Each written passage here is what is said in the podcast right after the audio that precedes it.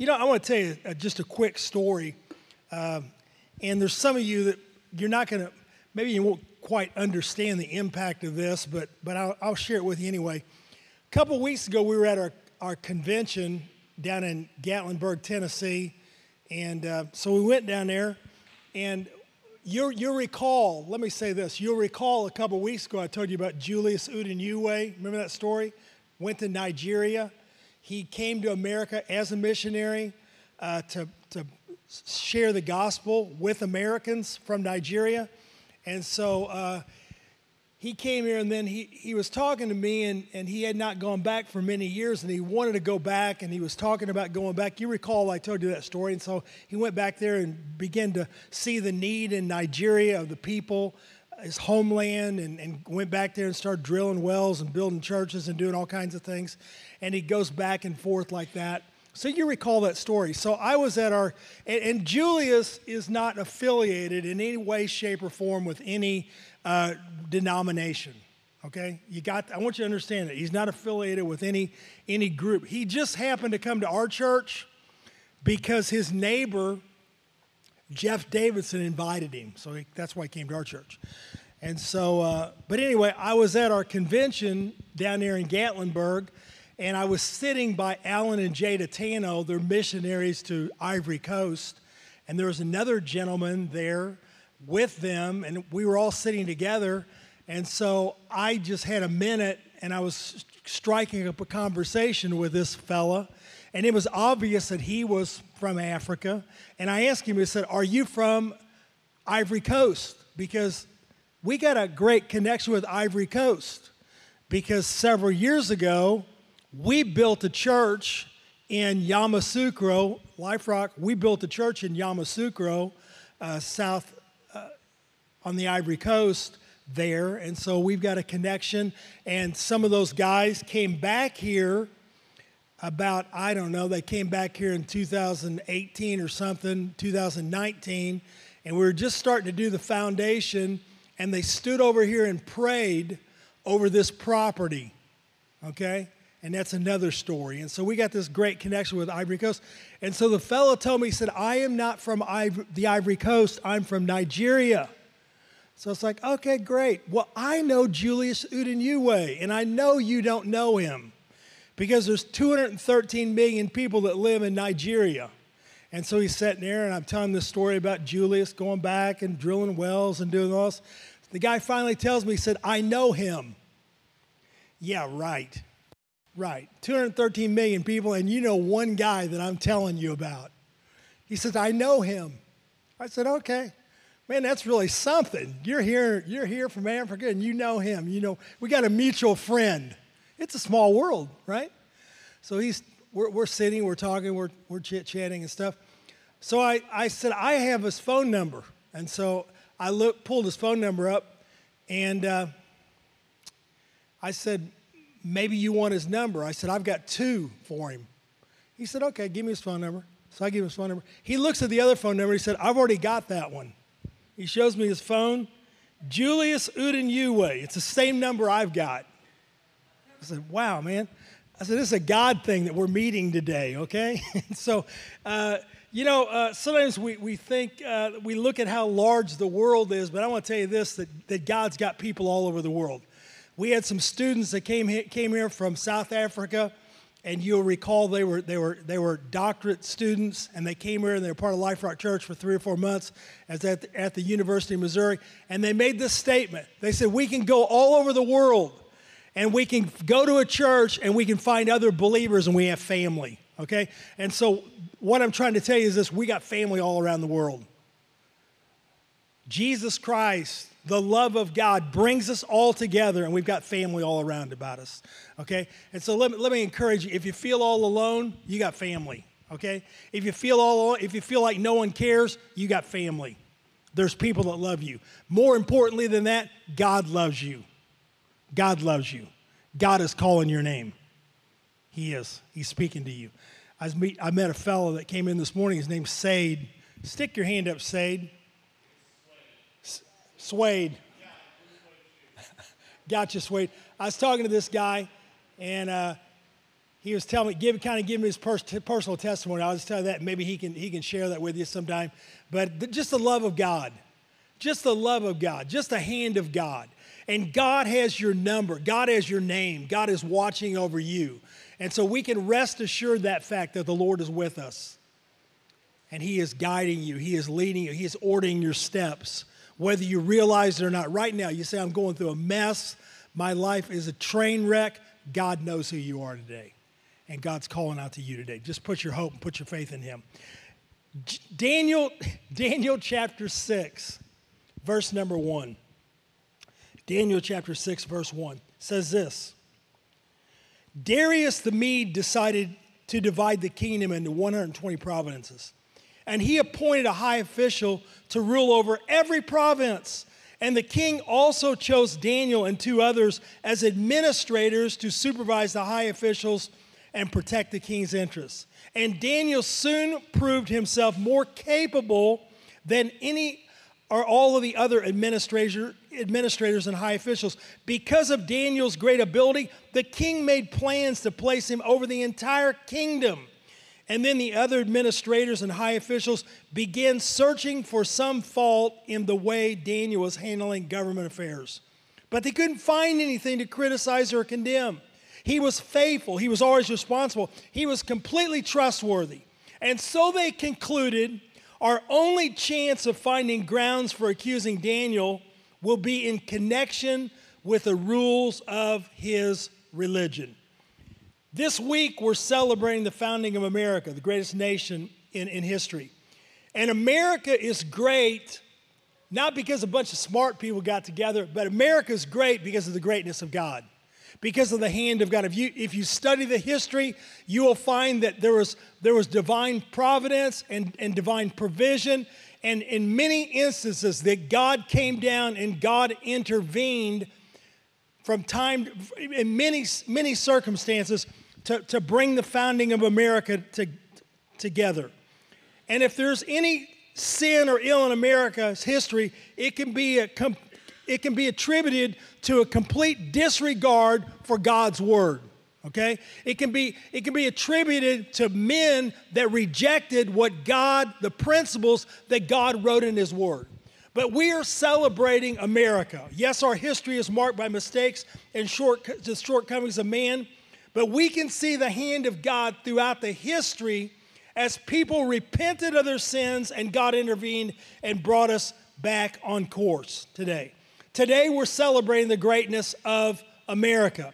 And yet, in our modern culture, we see that there's something happening in America and there's radical change that's taking place in timeless traditions, if you will, and institutions God has been replaced with humanitarian efforts and humanitarian deeds. I'm all for those kind of things.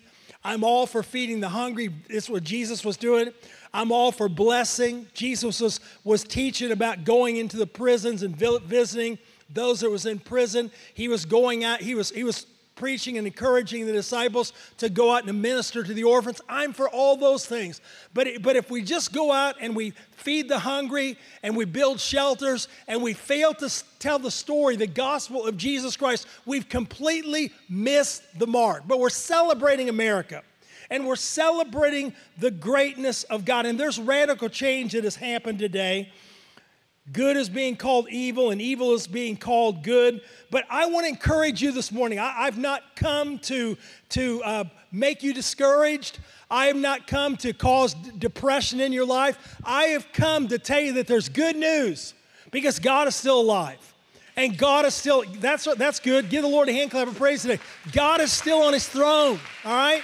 And God is still good. And we have got an opportunity to intercede for America. And more importantly, to intercede for people that do not know Jesus Christ as their personal Savior. So, this morning, let me encourage you to continue to share your faith. And the first thing that I want to talk to you about is this to be an intercessor. Be an intercessor.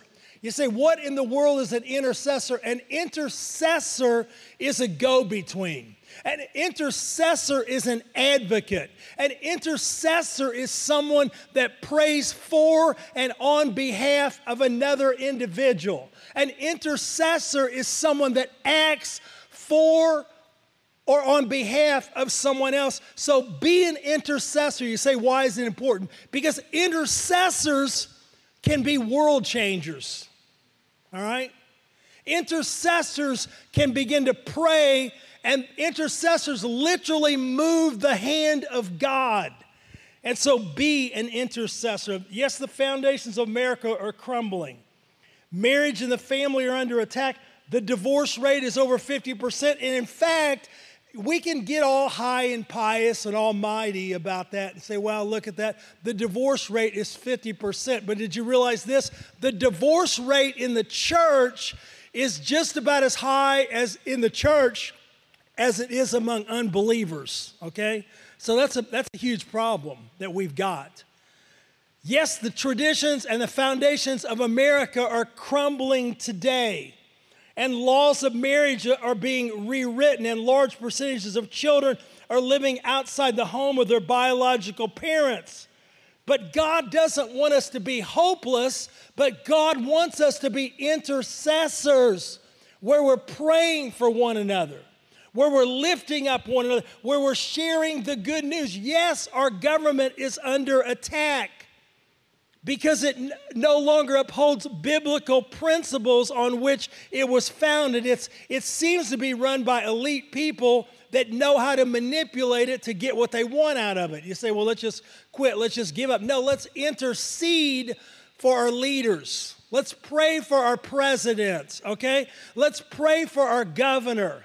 Let's pray for our lawmakers. Let's pray for our for those that are in authority because God has told us to do. In fact, Paul wrote to Timothy, he said this in 1 Timothy chapter 2, verse 1. He said, I urge you, first of all, to pray for all people and ask God to help them intercede on their behalf. There's that word intercede.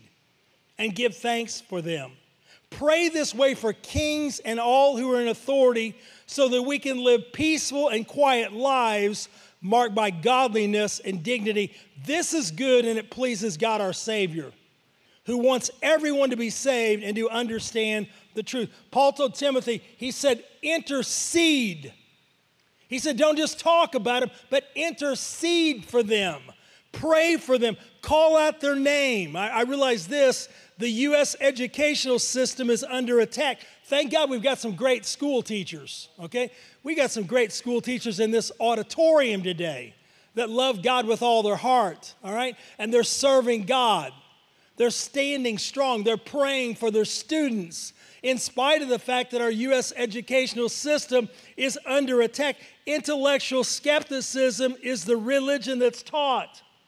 Here's a sad fact 70 to 75% of Christian youth will leave the church after high school. What we've got to do, if, if we've got any teachers in here, okay, and I'm talking about teachers that eh, get this, okay, understand this. If you're a teacher at Life Rock Church, if you teach a class on Sunday morning, if you teach a nursery class, if you teach a youth ministry, let's be sure that we get the gospel on the inside of our children, okay? Because kids ministry is not just it's not babysitting service, okay? We care for our children, we love our children, we want to teach them, we want to train them. Train up a child in the way that he or she should go, and when they're old, they'll not depart from it. So let's remember we get one opportunity to teach. You know, you see Genevieve Cross on the stage. She started out as one of the kids on our bus that we picked up. Okay? And then she came and got involved. And there's others that are here today. Tamisa is here. Greg McSwain is here. These guys started out as bus kids, not Greg because he was born in the church, but Tamisa. Tamisa. He wasn't born at church, okay? he was born between the second and third song, okay? No. You know what I'm trying to say, okay? But Tamisa Townsend was a young girl who we had a youth revival in our church, and she came to the youth revival. We had a brand new youth pastor. His name was Mike Coling. There's some of you that know Mike Coling. And Mike Coling said, Man, I want to start. I want to start a skateboard ministry because the skateboard ministry is where it's at, it's where it's going. And back in those days, I was sitting on the church board. Mike came with this proposition. He was going to build a skateboard, a skate park, and I'm like, hey, the insurance is going to be too high. We can't do that. That's what the board members said. And so uh, he kind of ditched that idea. It wasn't that great of an idea anyway. And, and, and he began to focus. He began to focus on, on kids. He began to drive a school bus to meet kids so he could bring them to church and begin to bring them. And we had a youth re- re- revival with uh, Dyron Deer and, uh, oh, can't remember what the name of the group. They, they brought them in and they did a youth revival. And Tamisa was one of the kids that came to the youth, youth revival. And when she came, she went home and told her mom, she's a girl about 11 or 12 years old. She went home and told her mom and her mom comes back and brings her whole family to church with them. And it all started with youth ministry and with kids ministry. And I said all that to say this to remind you that let's take the opportunity to teach and to train because our educational system in America is totally out of whack. And, and, and today it's been taken over. Most college, most Christian students are unequipped to resist the anti Christian you know, ideology and mindset that's out of there. College professors are five times more likely to identify themselves as atheists than the general public. And more than half of all college professors view evangelical uh, Christian students unfavorably.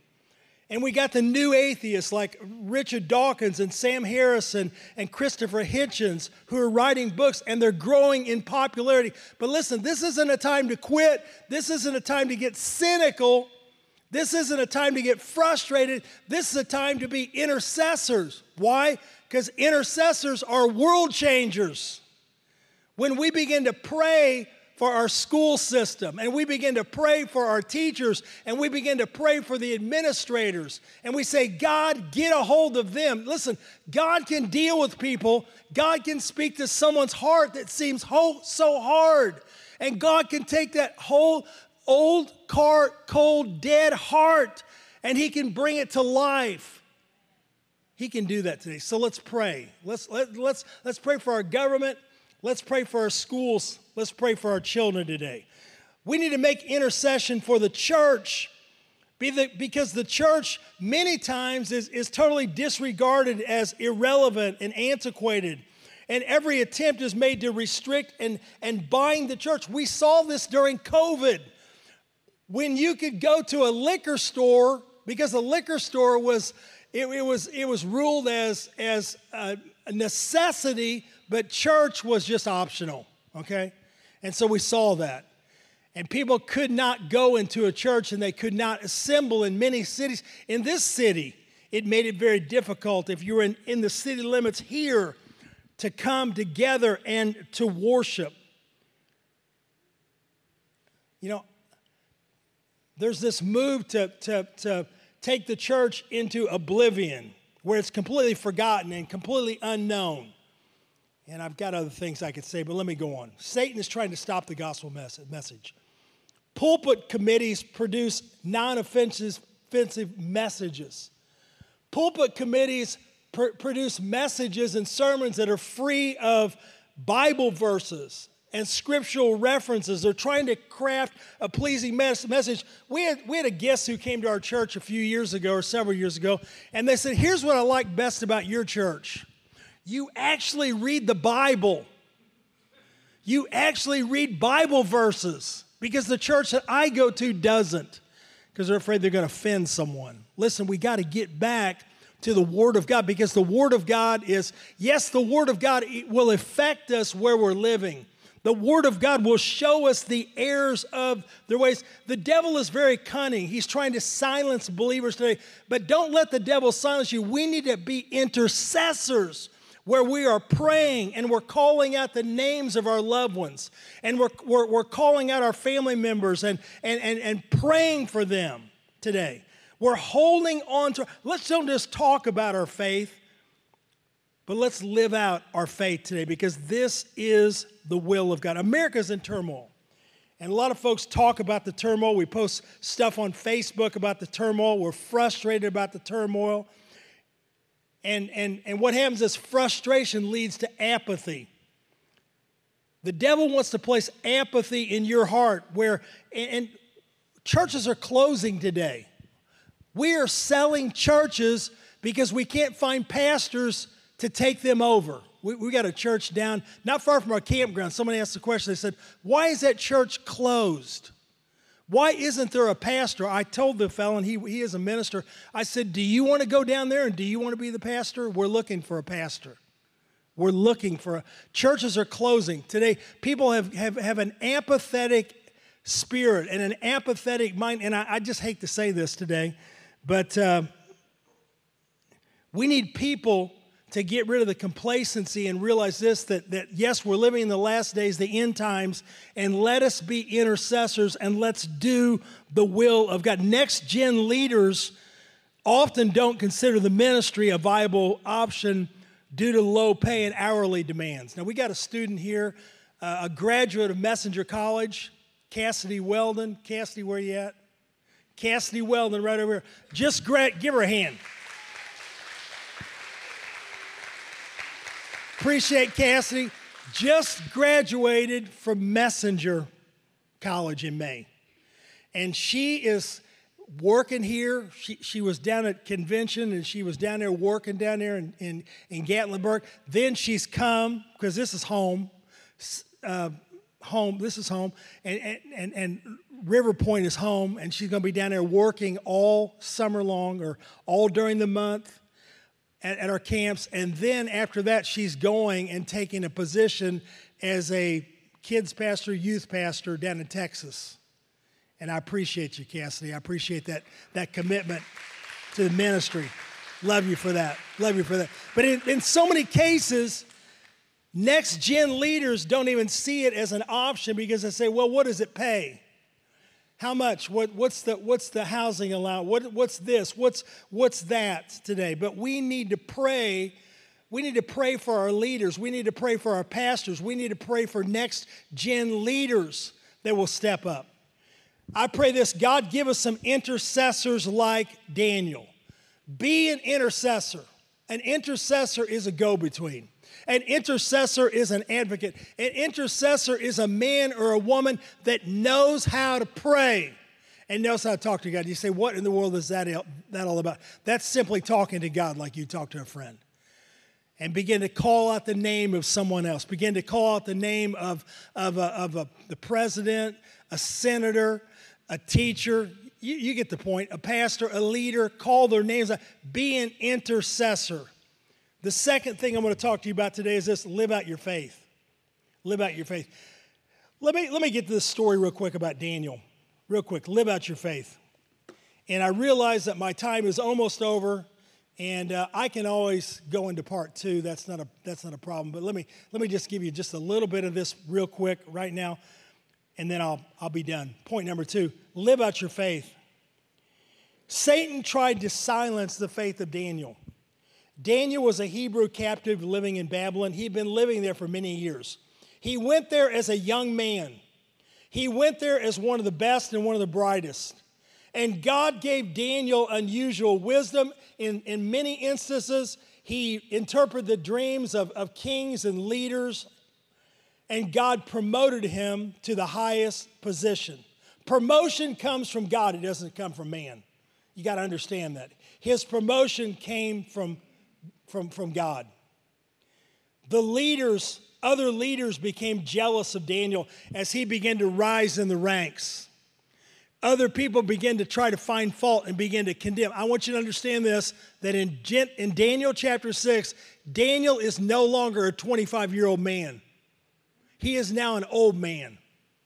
He's probably 75 or 80 years old. He's an old man.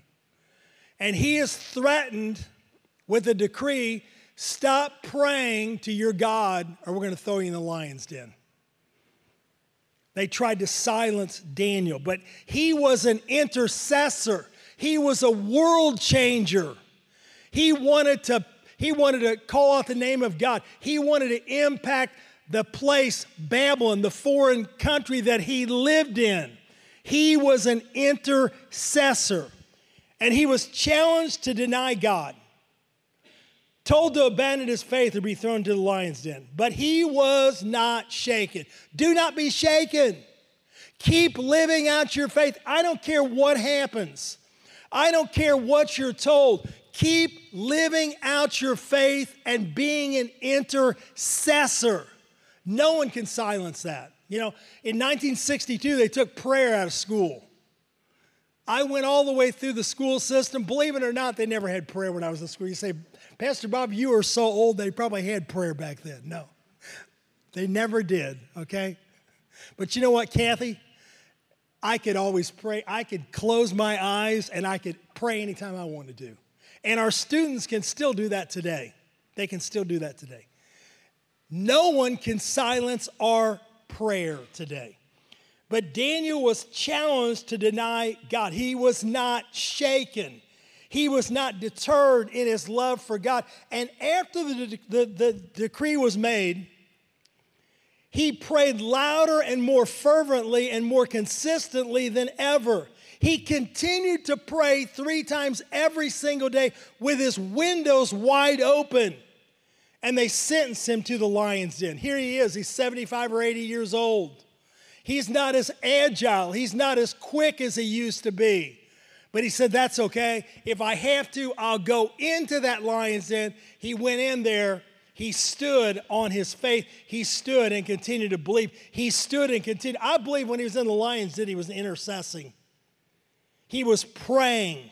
He was calling out not only for himself, but I believe more importantly, he was calling out for those people that were lost and didn't know God. He lived out his faith. I'm closing. I'm closing, guys. Hebrews chapter 10, verse 23 says this Let us hold tightly without wavering to the hope we affirm.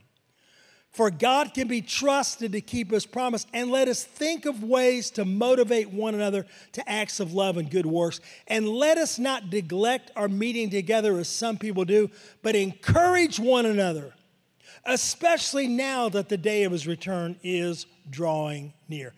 We got to hold tightly to our faith. Don't waver in your faith. We have to know exactly what we stand for.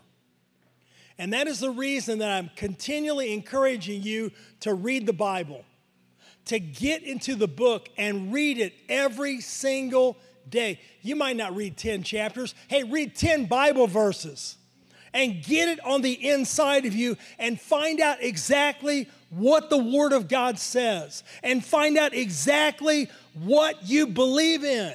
You say, why? That way you won't be shaken in your faith. You'll stand strong.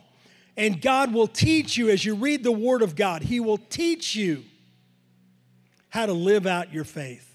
He will teach you to trust in His promises. I pray this God, help us to encourage and motivate one another to kindness and good works. God, help me as, as, a, as a father. I know I'm the pastor, okay? But for many years, I was not a pastor. I was just, Debbie and I were working in a local church for many years. We served in a local church. And, and really, if I had my way about it, I would just still be serving in a local church somewhere because I'm a real good Caleb. I'm a real good Caleb. But God said, no, go plant a church. But we worked, Debbie and I, Debbie's here in the auditorium with, with us today.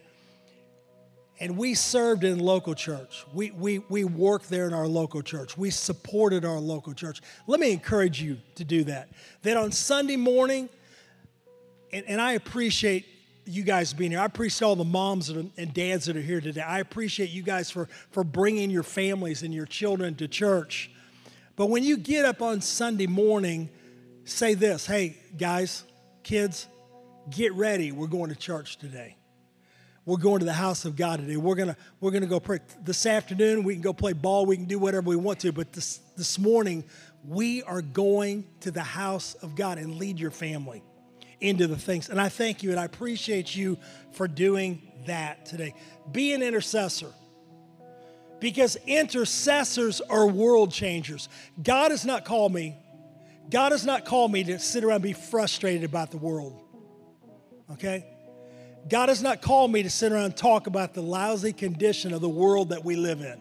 God has not called me to, to, to talk about our, our lousy politicians.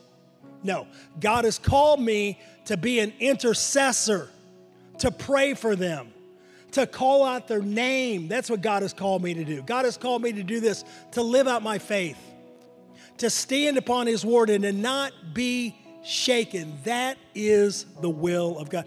The devil tried to stop Daniel, but praise God, Daniel was not shaken. And unbelievers saw the glory of God, and, I, and they became believers. And their lives were changed. Their lives were changed. Their lives were changed. Let's close with this prayer. Heavenly Father, we thank you today. Lord, there is hope. Hope is alive.